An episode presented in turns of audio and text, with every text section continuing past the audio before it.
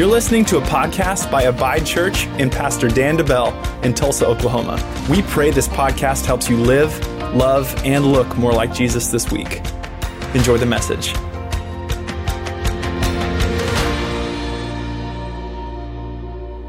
Hey, today we are continuing our series called Increase, and we've been saying this, this is our sixth week, I think we're in it now, we've been saying this, whatever area of your life that you want to see increase in in twenty twenty-three, we need to increase Jesus in that area. And it's all coming from John three thirty. John the Baptist said this, he said, he, meaning Jesus, he must increase, but I must decrease. And he was talking about a specific, specific situation for himself and his ministry, but the principle behind it is so good for us to apply to our lives. It basically is this: Lord, I'm gonna humble myself or decrease myself so that I can increase you. And we know, we've been looking at God's word a lot in this series, we know that when we increase Jesus, the word of God, the principles from God's word, the truth of God's word, when we increase that in any area of our life, God is going to be able to work more fully in that area, which means he's going to bring increase in that area. Today, though, we're going to be talking about how to have increase in the freedom that Jesus brings you and me. How do we have increase in freedom? How do we experience increase in freedom? Uh, we all need help experiencing the freedom that God has for us. So hopefully you know this. God wants you to be free. He wants you to be free from addiction, free from sin, free from bondage, free from um, thinking that would hold you back or depressive thoughts. He, he wants you to have uh, freedom in many areas, all the areas of our life, freedom that would bless us, that allows us to do what he's called us to do so we can live this life and run this race without things holding us back. And, and there's all different types of things that we may that we may need freedom from. And so as I was preparing this message, sometimes it's hard for me to nail down, Lord, what's the angle that you want to talk about today? Because when you're preparing a message, God's word is so connected. When you choose to talk about one topic or one angle of a topic, you're also choosing not to talk about like a hundred other things that closely tie into this thing. And so uh, I'm going to talk about a lot of different things today, things from uh, feeling like uh, you need freedom from condemnation. Maybe you grew up in a church that was super strict and super legalistic, and it was so crazy that even if you, they would tell you that, you know, if you said a cuss word two seconds before the rapture, well, guess what? You sinned, and so you didn't make it. God's not going to take you to heaven. You didn't. You missed the cut by that much, right? Like if you cussed right before the rapture, something crazy like that. And you, so you, you carried around such a weight of condemnation of having to perform at a certain level, and it's just unbearable. Maybe you need freedom from uh, a thought life or, or negative thoughts, or from addiction, from from a bad habit, from sinful behavior. Maybe you you uh, battle with uh, with alcohol or with lust or homosexual temptations. Maybe you battle with lying or gossiping. Uh, maybe you just need freedom, like I said, from, from condemnation of how you grew up. There's a lot of different things that we can talk about. I'm going to try to talk about a lot of those big things today and show you how God wants you to experience freedom in every area of your life. And here's how we're going to do that. We're going to look at the story of the prodigal son. It's found in Luke chapter fifteen. Now, the story of the prodigal son, just a brief recap. I don't have time to read the entire story today, but a brief recap. You have a father and he has two sons. One of his sons comes to him and he says, Dad, I'm, I want my inheritance now.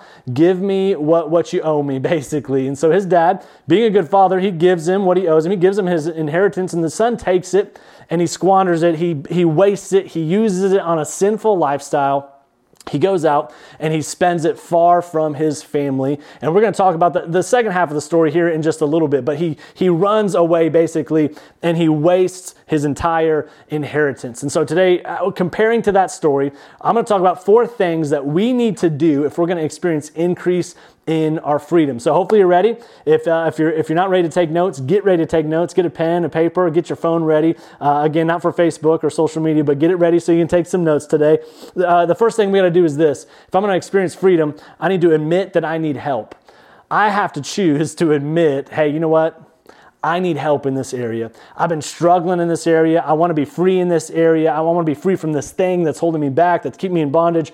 I need help. Maybe you've tried to get free, but you just can't shake it. Uh, I, I need I need help. That's the first thing that we got to do, is we have to admit that I need help. If I never admit that I need help, I never admit that I need a Savior, then we really take Jesus off the throne of our life, and we think, I can just save myself. If I, I you know, I'll figure it out. I'll just put my head down and just keep working harder, and eventually I will free myself. When Jesus says, no, I want to be your Savior first. I want to be your Lord second. Jesus is saying, if you would invite me in, I will save you. I will set you free from that thing that is holding you back. But let's look at it in Luke chapter fifteen, and verse seventeen is where we're going to start. This is when the son, he's far away. He's found himself feeding pigs. That's how much. He's wasted all of his money. He just needs a job, and he also just needs a, a scrap of food to stay alive. And he finds himself feeding pigs. Luke fifteen seventeen says, but when he came to himself, he said, how many of my father's hired servants have bread enough and to spare, and I perish with hunger? The first part, though, is what we're looking at. It says, but when he came to himself, meaning this, he came to his senses. He eventually came to his senses, and he realized, what am I doing here?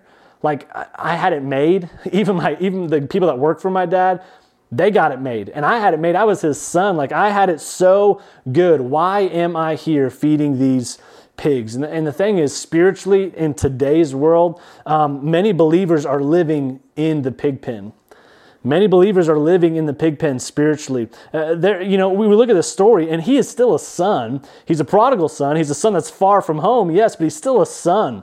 And, and, and he's so far away, and this is what happens to many believers. They, they go their own way. They eventually begin to, they, they drift, and they get comfortable, complacent in their Christian walk, and eventually they wake up and they think, how did I get here? How did I get here where I am overcome with sin and, and just addicted to this thing, or I have these thoughts and I can't shake them? How did I get here? If we're going to find freedom, we have to admit that we need help. And the only way to increase freedom in your life is to admit that you need help. Another way of saying it is this: the only people who can't get free are the ones who won't admit that they have a problem. Let me say that again. The only people who can't get free are the ones who won't admit that they have a problem. So here's what we have to do. I got to admit that I have a problem. That means I have to decrease myself.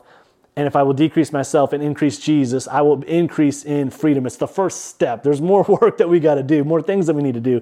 But it's the first step. Whenever I say, you know what?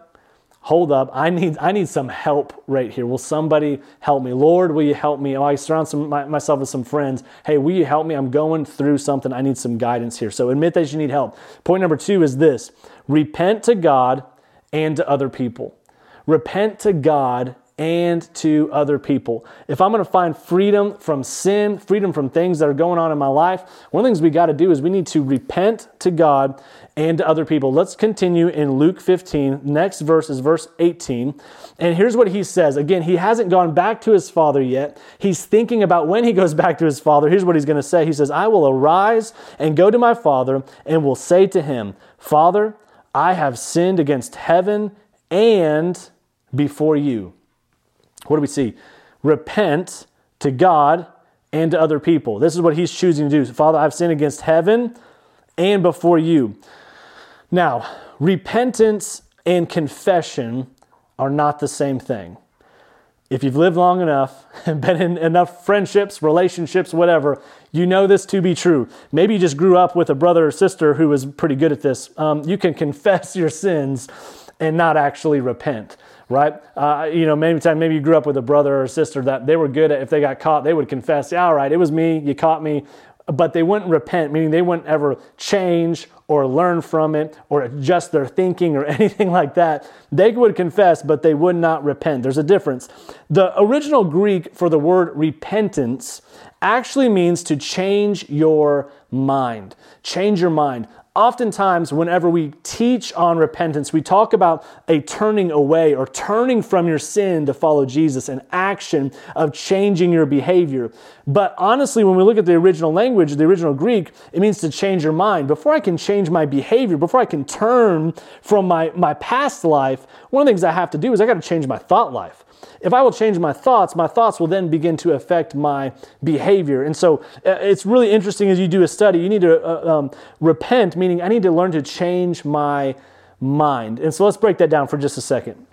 I got to change my mind about God.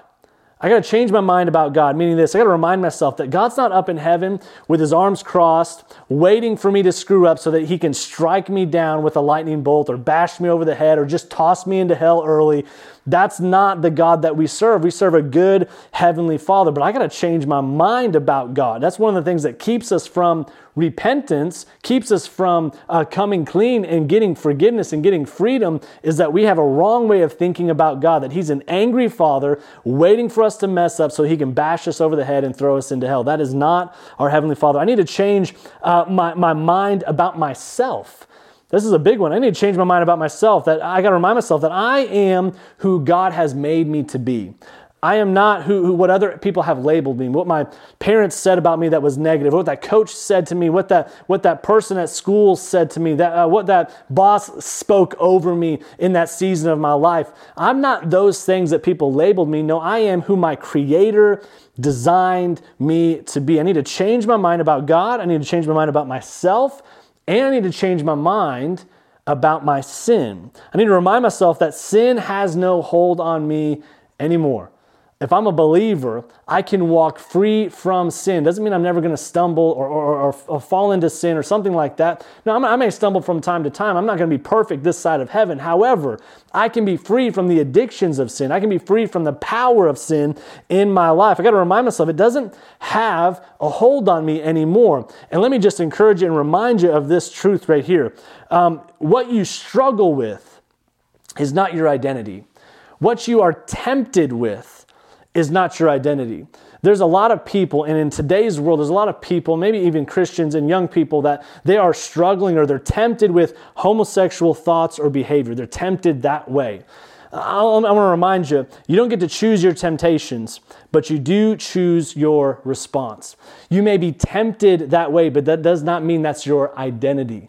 See, the world would tell you, oh, that's how you feel, that's how you are, and that's who you are.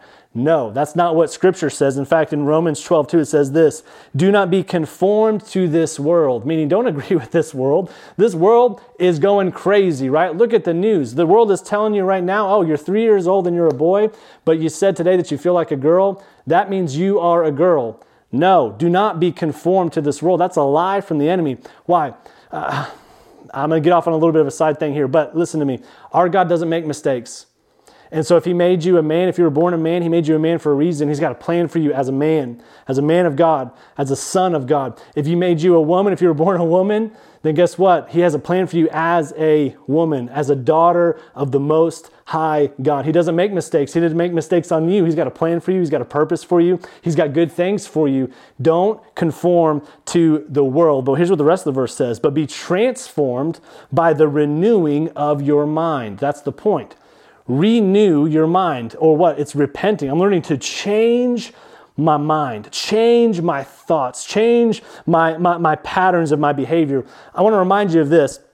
Your spirit is made brand new at salvation. When I put my faith in Jesus, I'm brand new. My, my spirit's brand new. I'm made brand new in Christ. I am born again into his kingdom as a son, a daughter of the Most High God. But your mind must be renewed every single day. And that's what this verse is talking about. Don't conform to the world, but be transformed by the renewing, renewing of your mind. I got to make it new every single day. One of the ways we did this in kids ministry, when I started in kids ministry, we did this illustration or this object lesson where we would have a fake brain and we'd bring it out and we talk about how as you go through this life, even as you go through your daily life, your brain, it, it gets stuff put on it. Maybe you have a bad thought and it's like putting dirt all over it. Uh, maybe you, you saw a commercial that made you feel dirty and it's like putting you know, worms, and we would just put all this junk and this garbage on this. Maybe somebody said something to you at school or somebody said something to you at work, and it makes your mind filled or covered in garbage and in dirt and in grossness, and you just feel gross. As you go through life, we would say, we hold this brain, this fake brain, and we just cover it in nasty stuff. As you go through life, the devil wants to make your brain look gross and nasty like this. That's how the world will treat you.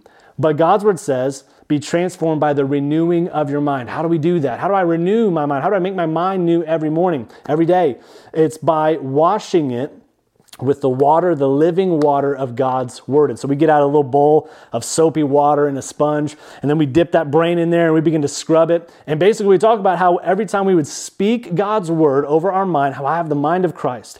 I can do all things through Christ who strengthens me. And we begin to wash that brain. I am God's masterpiece. I am created in his image. I am beautifully and wonderfully made. And as I'm doing that, I'm washing this brain. And eventually it would be perfect, clean, look like it was brand new. And we'd say that is how you renew your mind. You got to give your brain a bath. And that's good for kids ministry. That's good for adults too. Next time you start to feel these thoughts coming into your mind, these things that hold you back, the, the battlefield of your mind, you got to remind yourself, you know what? What does God's word say about me? I need to be transformed by the renewing of my mind. I got to give my brain a bath from time to time. So that's what repentance means. It's beginning to change my mind. But what do we say?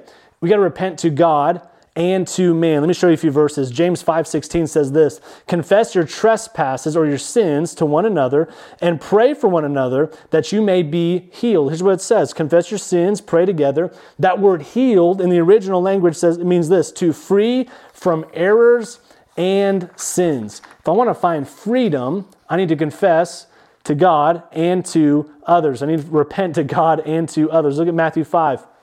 Verse twenty-three, therefore, if you bring your gift to the altar and there remember that your brother has something against you, leave your gift there before the altar and go your way. First, be reconciled to your brother, and then, or second, come and offer your gift at the altar is what he's saying. So here's what God's saying. God's saying, look, if you want to get right with me, you need to get right with others first. And this is a big one. Many people are coming to God, they're repenting to God, yet they're holding on to a grudge or a wrongdoing that they did to someone else. They haven't repented, asked for forgiveness, an attitude towards someone or bitterness towards someone or, or an action towards someone. They haven't repented, but they're expecting God to bring freedom, but they haven't seemed to get fully free from something. Many times it's because we have, uh, we've missed a step. In fact, I would just say it this way. Have you ever sinned and you've confessed to God and you said to yourself, I am never going to do that again. It's the last time. I'm not going to say that again. I'm not going to do that again. I'm not going to uh, be in that situation again. I'm not going to ever do that again. Um, only to, you know, in a few days or a few weeks, do that again. Anybody ever been there? Yeah, I think we've all been there, right? We could all raise our hand for that. We've all been there. Many times that happens because we've missed a step. Many times that happens because we didn't confess to God and to others. God and to others. If you're married, God's given you a spouse that you can confess to, that you can be honest with, that you can find freedom and healing together and with one another. It's a big deal. Um, if you're married and uh, you need to confess some things or repent for some things, you don't need to be going to someone of the opposite sex to confess that to and not be confessing to your spouse. That's setting yourself up for disaster and a whole bunch of stuff. I'm not going to go down that road and talk more about that, but there's some guardrails for you. You need to confess. Even if you're not married, it's best to find someone that's the same sex as you, a male to male, female to female, so that you can talk about it and talk about it without distractions or without the enemy trying to mess up anything else going on. But the prodigal shows us he confesses to the Father and to heaven is what it says. Why? There is no freedom in darkness. If I'm hanging on to something, if I haven't repented from something, I'm hiding it in the closet, I'm hiding it in darkness in my life, God can't work in it. I'm keeping it from him. But whenever I confess and I repent to God and to others, I bring it into the light. And when there is light, there is freedom. The next one is this. Point number three, reject condemnation. I need to learn to reject condemnation. And this is a big one. It's going to take me a little bit to kind of break this down to show you the angle that I'm coming from for today. But um, reject condemnation. Every bondage that the devil wants to tie you up with begins with a lie. Everything he wants to put you in bondage with, make you a slave to, it begins with a lie. What you do with that lie will determine the level of freedom you experience. Let me say that again. What you do with the lie that the enemy throws your way will determine the level of freedom that you experience. Let's continue in our story. We're going to look at Luke fifteen, verse nineteen. This is before the son has gone back home. He's still thinking to himself, kind of rehearsing a speech he's going to say to his dad when he gets home. Luke fifteen, nineteen says this, and I am no longer worthy to be called your son. Make me like one of your hired servants. I'm no longer worthy. Two things to note here. Number one is this. He shows genuine repentance. The son shows genuine repentance. And we, we just talked about this, so I'm not going to dive into this a little bit more. But he knew he was wrong. Uh, he was willing to confess and to repent. And, and most importantly, he was willing to change. He was willing to come home, humble himself and say, I was wrong. I don't need the spot at the table that I used to have. Just, just keep me around and I will work for you, Dad. I don't even have to be a part of the family if you don't want me to. What does that show? That shows a genuine change of heart, a humble heart to say, I don't need the position of son back. I should just be here and I'll just serve your house. So genuine repentance. God honors genuine repentance. Repentance. Point, the second thing, though, to, to note is this. We see the beginning of a lie. And this is where I want to break this down. The beginning of a lie. What does he say? He says, I am no longer worthy to be called your son. Now, at this point in time in the story, that is an accurate statement. That is probably true. Yeah, you messed up. You dishonored their family name. You wasted your dad's hard-earned money that he was saving to set you up for success in the future. You wasted it all. Yes, that's probably an accurate statement. You shouldn't be called his son. But if he hangs on to that thought long enough, or he lets that thought linger long enough, in the long term, it will come back and it will hurt him. Let's continue in our story then. I'm going to show you exactly what I mean. Luke fifteen, we're going to go to verse twenty now, just continuing on. And it says this, and he, this is the son, he arose and he came to his father. But when he was still a great way off, his father saw him and had compassion. Jesus is sharing this story, and as he's sharing this story, he's reflecting this earthly father here as a reflection of the heavenly father. And I'm going to stop here for a second and just encourage you. If you feel far from God today, maybe you are far from God today because you've been living a sinful lifestyle that's not in agreement with God's word. I want to show you and remind you that your heavenly father, he sees you and he has compassion on you. And all it takes from you is one step or one turn towards God, and he will run to you. He is waiting for you to come home. He's excited for you to come home and to come into his family. So if you feel far from God, if you are far from God, have hope today. You have a heavenly father who sees you, number one, but who has compassion on you, and he's waiting for you. Let's continue reading. It says this, the father saw him, he had compassion. He ran and he fell on his neck and he kissed him. And the son said to, the, to him, Father, I have sinned against heaven and in your sight, and am no longer worthy to be called your son. There it is again. He's bringing it back up. Verse twenty-two, but the father said to his servants, bring out the best robe and put it on him. Put a ring on his hand and sandals on his feet. Bring the fatted calf here and kill it. Let us eat and be merry, for this son was dead and is alive again. He was lost and is found. And they began to be merry. Here's what we see.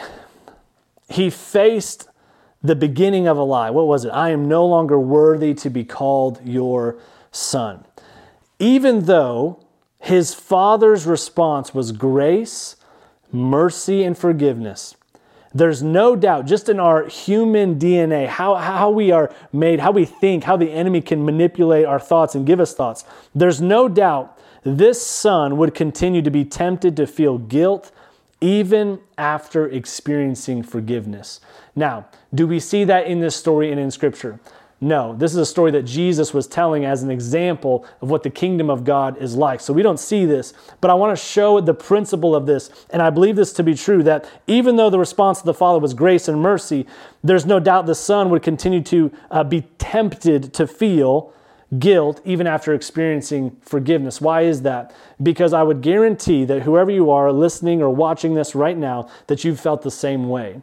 Maybe you've been forgiven, but you've still carried guilt. You know, according to God's word, you've been forgiven, but you still felt guilty or were tempted to feel guilty from time to time. I would guarantee that it would be the same way. The principle is there. The son, what did he, he had this entire speech planned, right? Dad, I, I'm I'm not worthy. I'm no good. I've dishonored you. I, I'm, I'll never be good enough to carry your last name anymore. Like, just, just let me be around the family. I don't need to be in the family. He had this whole speech, and the father doesn't even hear him out. The father almost doesn't even acknowledge. What do you mean you're not my son? He doesn't even acknowledge it. What does he do? He just receives his child. He receives his child back home, and he restores him. And today, I want to ask you this question. Can you relate to the son? Can you relate to this son?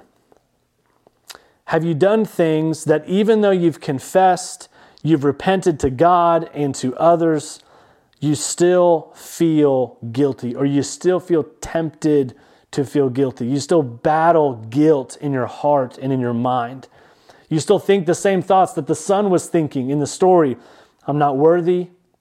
I'm no good. Oh, Lord, I've dishonored you. Lord, I'll never again be good enough to carry your name, Christian. I'll never be good enough to carry that name ever again because of what I've done. Maybe you've battled those thoughts of who am I to stand here? Who am I to tell other people about Jesus? Like I'm I'm still going through it. I'm still messing up. I'm still, who, who am I? I'm not worthy. Can you relate to this son? I know I can. But I want to remind you, and God wanted me to remind you today of the Father's response. Jesus makes it clear what the Father's response is to the Son in the story, but He's showing us the Heavenly Father's response to you today. When you come home and you repent and you have genuine repentance in your heart, meaning you for, you confess to God and to others and, and to other people, and you show up and you say, I, I, I want to make things right. And you humble yourself, you decrease yourself and you increase Him and say, Lord, I want your will to be done in my life, whatever it means. When you do that, genuine repentance opens the door for God to move in your life. And God responds, the Heavenly Father responds the same way the earthly Father did. And here's what God does for you. God says, when you come and you're genuinely repenting, God God says, get the finest robe in all of heaven. It's the robe of Jesus' righteousness, the, the robe of righteousness, and put it on them. Put it on you. He says, put it on them. That's what Isaiah sixty-one ten says. It says, I will greatly rejoice in the Lord. My soul shall be joyful in my, in my God, for He has clothed me with the garments of salvation. Here it is. He has covered me with the robe of righteousness. When you come to God and you get clean and you say, Lord, forgive me, He says, give them the finest robe in all of heaven. It's the robe of righteousness, which is Jesus' robe. The second thing He does, He says, get a ring and put it on their finger. What did the ring represent? It represented affection towards someone. It represented, in that time, royalty and inheritance. It's so good. The meaning behind this gets so deep. And Romans eight seventeen says this, now if we are children, then we are heirs, heirs of God and co-heirs with Christ. You have an inheritance in the kingdom of God when you become a son and a daughter of the Most High. He has affection for you. He has an inheritance for you. He has good things for you. And the last thing God says when you come to Him, He says, get sandals and put it on their feet. Spiritual sandals, spiritual ring. That's what I'm talking about here. Spiritual sandals put on their feet. The sandals in this time were a benefit of the family. Many of the, the slaves and the servants were, they went around barefoot as they worked. But the family members had sandals on their feet. And Psalm one oh three verse two says this, bless the Lord, O my soul, and forget not all His benefits. The sandals are the benefits of the kingdom of God. And I would encourage you to read Psalm one oh three this week. Read it, and you're going to see all the benefits that you have a right to. God's response to genuine repentance is grace and forgiveness and restoration. But here's where I'm talking about rejecting condemnation. You have a spiritual enemy who would love to tell you otherwise. God, God's response is grace, forgiveness, restoration. Not because you worked hard and you earned it. That's not what I'm saying today. It's because Jesus paid a price for you to have a free access, free access to the grace of God and salvation and righteousness so you could be close to a righteous God, a holy God. But the enemy would love to tell you otherwise. There's this famous quote, I don't know who said it first, but it's been going around for several years now, maybe for a long, longer than that. But it says this, the devil knows your name, but he calls you by your sin. God knows your sin, but He calls you by your name. And that is a great example of what condemnation is. He, God sees you. He knows that you've sinned. He knows that you've messed up. But when you come to Him, He doesn't call you by your sin. He doesn't call you an addict. He doesn't call you uh, trapped in depression or something like that. No, He says, I see you, son. I see you, daughter. He calls you by your name. But the devil, he knows your name. He knows you're a son or a daughter of the Most High, but he will only call you by your sin to try to keep you back. Romans eight one says this, though, there is therefore now no condemnation to those who are in Christ Jesus. Condemnation is a trick of the enemy to cause you to constantly be looking back at your past. It's a trick for you to always be like, man, I, I know I'm forgiven. I've, I've asked for forgiveness, but I still think about that time when I messed up. I know I'm living this life, but I think about my past life. I know I'm living free, but I think about when I was addicted to that stuff. I know that I'm living this way or have this relationship now, but all I can think about is what happened in that relationship. And it keeps you looking back. Condemnation gets your focus not on Jesus, where we're supposed to be, and it gets us focused on our past and what happened and where we were and what, who did this and, and I did that and all this stuff. And we're, and we're, and we're stifled. And condemnation is from the enemy because of that. Condemnation is from the enemy because it will stifle your spiritual growth by keeping you idle. When I'm looking back, I can't run the race with endurance. When I'm looking back, I am prone to fall more, to run into things, and to stumble. I can't run a race if I'm looking backwards. I need to be looking forward to the end, to where Jesus is, keeping my eyes fixed on Him. But the opposite is what God wants to do. Condemnation is from the enemy. Conviction is from God, because it will help you correct things in your life so that you can move forward into more and more spiritual growth. And this is where I kind of want to wrap up today is this. We need to reject condemnation, but we need to receive conviction. Reject condemnation, but receive conviction. Because we have a good Heavenly Father who responds in grace to genuine repentance, the grace of God is often abused. And this is what I see in a lot of people I've talked to over the years, and even, even just talking with other people, I, I realize that people like to abuse the grace of God because they can continue to live however they want. Um, there's a lot of teaching on grace in today's church, capital C church, but I think sometimes we may take it too far, meaning this: grace by itself is not Jesus. Truth by itself is not Jesus. Jesus is grace and truth together. That's why John one seventeen says, "For the law was given through Moses, but grace and truth came through Jesus Christ." He is both. I can't be all grace and no truth, but I also can't be all truth without any grace. Jesus is the perfect example of both of those coming together. And that's why I like to say this: the grace of Jesus is not a pass to continue sinning. It is an invitation to live righteously. The, the the grace of God is not a pass to continue sinning. Many would like to abuse it and use it that way. Well, if I mess up, I'll just ask for forgiveness later, or I'm just going to do this one more time. What's the big deal? I'll just get forgiveness later. I'll just talk to God about it later. Me and God got it figured out. It's not a pass to continue sinning. The grace of God is an invitation to go to a new level and to live righteously. Now, it doesn't mean that I'm never going to sin ever again. I'm still going to fall, for all have fallen short. However, it does invite me to daily become more and more like Christ while I am on this earth.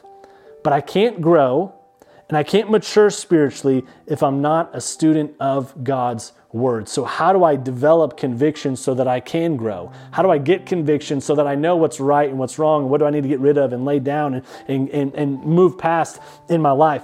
Hebrews four twelve says this: "For the word of God is alive and powerful. It is sharper than the sharpest two-edged sword, cutting through soul and spirit, between joint and marrow. It exposes our innermost thoughts and desires." It's the word of God. The more that I study, the more that I learn, the more that I read of the Word of God, what am I doing? I'm increasing the Word of God. The more that I do that, the more God's character builds in me. And so when I'm in situations where I would be tempted to do what I used to do, or I would be tempted to be condemned about what I've done in the past, or I would be tempted to fall into a sin that I that I am drawn to, or I'm, I'm prone to fall into, I have something in me that says, hold on, hold on, hold on. When I'm full of the Word of God, here's what happens. When I'm full of the Word of God, I uh, and I get tempted to go back to my old sinful lifestyle, or I get tempted to, to stumble, and I begin to stumble into sin, or, or to feel condemnation, the Holy Spirit will rise up in me and He will say, hold on, hold up a second. That's not right. That's not godly. That's not you. You are forgiven. Whatever He needs to speak, He will bring it in your spirit and say, hold on. You know that's not right. You shouldn't say that. You know you shouldn't do that. Hold on. You, you know, oh, you have a feeling of condemnation. Man, I I know I've passed this. I know that I've I've come clean, but why do I still feel guilty? Holy Spirit will speak and say, hang on, you're forgiven. You don't need to worry about that. You don't need to look back at that anymore. Look to Jesus. What did He do? He, he paid for it. He, he paid for you to be forgiven. He shed his blood so that you could have forgiveness of your sins. The, that's the voice that we listen to. And when I mess up, I got to choose to run to the Father. I got to run home. Just as the prodigal son, eventually he came to his senses and says, I'm going home. I'm going home. That's what we have to do in the spiritual realm. Even though I may not be a prodigal where I'm so I'm, I'm well removed from the family, even when I drift a little, I need to say, I'm going home. Which is where? It's in Jesus. It's in our Heavenly Father. First John one nine says this, if we confess our sins, He is faithful and just to forgive us our sins and to cleanse us from all unrighteousness. To cleanse us from all unrighteousness. When you mess up, don't hide it. Don't run away. Run to the Father. And here's what I want to remind you of. I want to remind you of this. The failure you committed after you got saved is under the blood like the failures you committed before you got saved. The failure you committed after you got saved is under the blood just like the failures you committed before you got saved. Meaning this, you won't be perfect. You're going to mess up. You may fall and stumble into sin or into a temptation, but as long as you're not doing it willingly, knowingly, running into sin and temptation, as long as you are choosing to get back up and run, you got to remind yourself that the blood of Jesus is sufficient to forgive my sin. Not just the sins before I was saved, but my mess ups and my screw ups and my fall, my falls after I've been saved. His blood is sufficient. But once again, let me remind you of conviction here. The grace of Jesus The grace of Jesus is not to be abused. We see it so clear in the New Testament. They talk about it and they write about it time and time again. In Galatians five, it says this, verse thirteen, for you have been called to live in freedom, my brothers and sisters, but don't use your freedom to satisfy your sinful nature. Instead, use your freedom to serve one another in love. This is what so many people do. Well, I'm forgiven. I'm fine. I'm saved. I'm going to live however I want now. And yeah, I may not align with God's word, but I'm forgiven. All covered by grace, brother. But God's word makes it clear. That's not how we're called to live. We're not called to live that way. Don't lose, don't use your freedom to satisfy your sinful nature. Why? Time is too short. The calling is too great to continue to use our freedom of grace, the freedom of grace to satisfy the lust of the flesh. Time is too short. The calling is too great to mess around with sin. We are called to live in freedom. As I wrap up, let me remind you of this. Oftentimes, the enemy will use ourselves to keep us in bondage, in con- the bondage of condemnation. Let me say it again. Oftentimes, the enemy will use ourselves to keep us in bondage, in the bondage to condemnation. And I would say uh, this. Let me take it a step further. Sometimes it's easy to receive grace from God, but hard to receive grace from ourselves.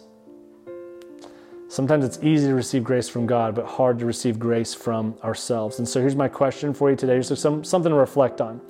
With everything we've talked about, are you giving grace to yourself? Again, not a pass to continue sinning, but if you're trying to live and you're striving and you're repenting, are you giving grace to yourself?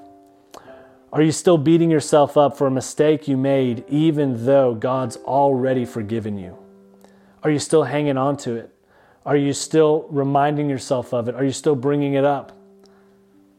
Don't hold yourself to a standard that even God, your Heavenly Father who loves you, isn't holding you to. He looks at you. Why does He forgive you? Because you've earned it? No, we can never earn it. We can never earn salvation or or, um, or the forgiveness. Only one person could get it for us, and that's Jesus. And He paid a high price for you to live free. So if you're hanging on to something today, if you're hanging on to a past that's holding you back, if you're hanging on to something that's just a burden on your mind, would you let it go? Would you take it to God? And I'm going to pray for us here in just a second, but would you just release it to Him and lay it at His feet and say, Lord, help me walk in freedom. If we're going to experience increase in the freedom God has for us, we need to do four things. Number one, what? Admit that I need help. The only people who can't get free are the ones who won't admit that they have a problem. Number two, repent to God and to other people. Confess, and then what? Renew your mind. Give that brain a bath from time to time in God's word, and, and your actions will follow what you're doing with your mind. Reject condemnation. receive conviction. The devil knows your name, but he will call you by your sin. Don't listen to that voice. God knows your sin, but he will call you by your name, which aligns with his word. Listen for the voice of your heavenly Father, of your shepherd. The grace of Jesus is not to be abused. It's not a pass to continue sinning. It's actually an invitation to go to a new level and to live righteously.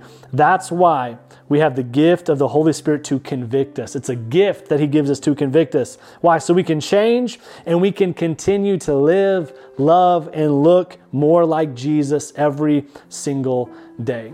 So today I pray, and here in a second I'm going to pray. I'm going to pray that we would experience the freedom that God has for us. God, God wants you to be free. He doesn't want you to go back and be addicted to sin or addicted to something or, or, or addicted to that temptation and fall into an identity crisis. No, he doesn't want that for you. God has freedom for you, and, and uh, he's got good things for you. He loves you so very much, so very much. Let me pray for you. And as I pray, here's what I'm going to ask you to do. Would you just put your hands, just wherever you're at, just put your hands palm up, just like this, just a way of receiving this prayer. Let me pray. Heavenly Father, Lord, right now, I come before you in the mighty name of Jesus. And Lord, right now, I ask you, and we ask you as a church, Lord, to forgive us from any sins. Lord, we repent. We want to change our mind and change our ways so that we can follow you better. Lord, would you forgive us of our sins? Would you? We just ask you to release us, Lord, from every bondage that might be holding us back, something that that is bitterness maybe rooted, rooted in us, something that is an addiction that we just can't shake, Lord. If there's something in us, that a sin or a guilt that we can't get free from, Lord, I ask you, would you release us from it? Would you help us get free from it? And right now, in the mighty name of Jesus, I command every demonic spirit to go in Jesus' name. Not in the power of, of my might, of Pastor Dan's words. No, in the power of the name of Jesus. I speak right now against bitterness, against jealousy, against insecurity, against self-hate or, or destruction. I, I speak right now against fear, against anxiety, a spirit of depression or suicide. Uh, I speak against any spirit of, of all forms of sexual impurity. I speak right now in the name of Jesus. I command you to go, release in the name of Jesus. Jesus, be free. And I pray for my brothers and sisters in Christ that they would experience and receive, Lord, your freedom starting today. And Lord, moving forward, we know that we need to continue to renew our mind. And Lord, as we look to your word as the best way to do that, we think that as we renew our mind, we will walk more and more in your will for our lives. In Jesus' name, everyone said, amen. Thank you for listening to the Abide Church podcast. If you'd like to partner with us financially, or if you're in the Tulsa area and would like to attend our weekly gathering, you can check out abide church dot com.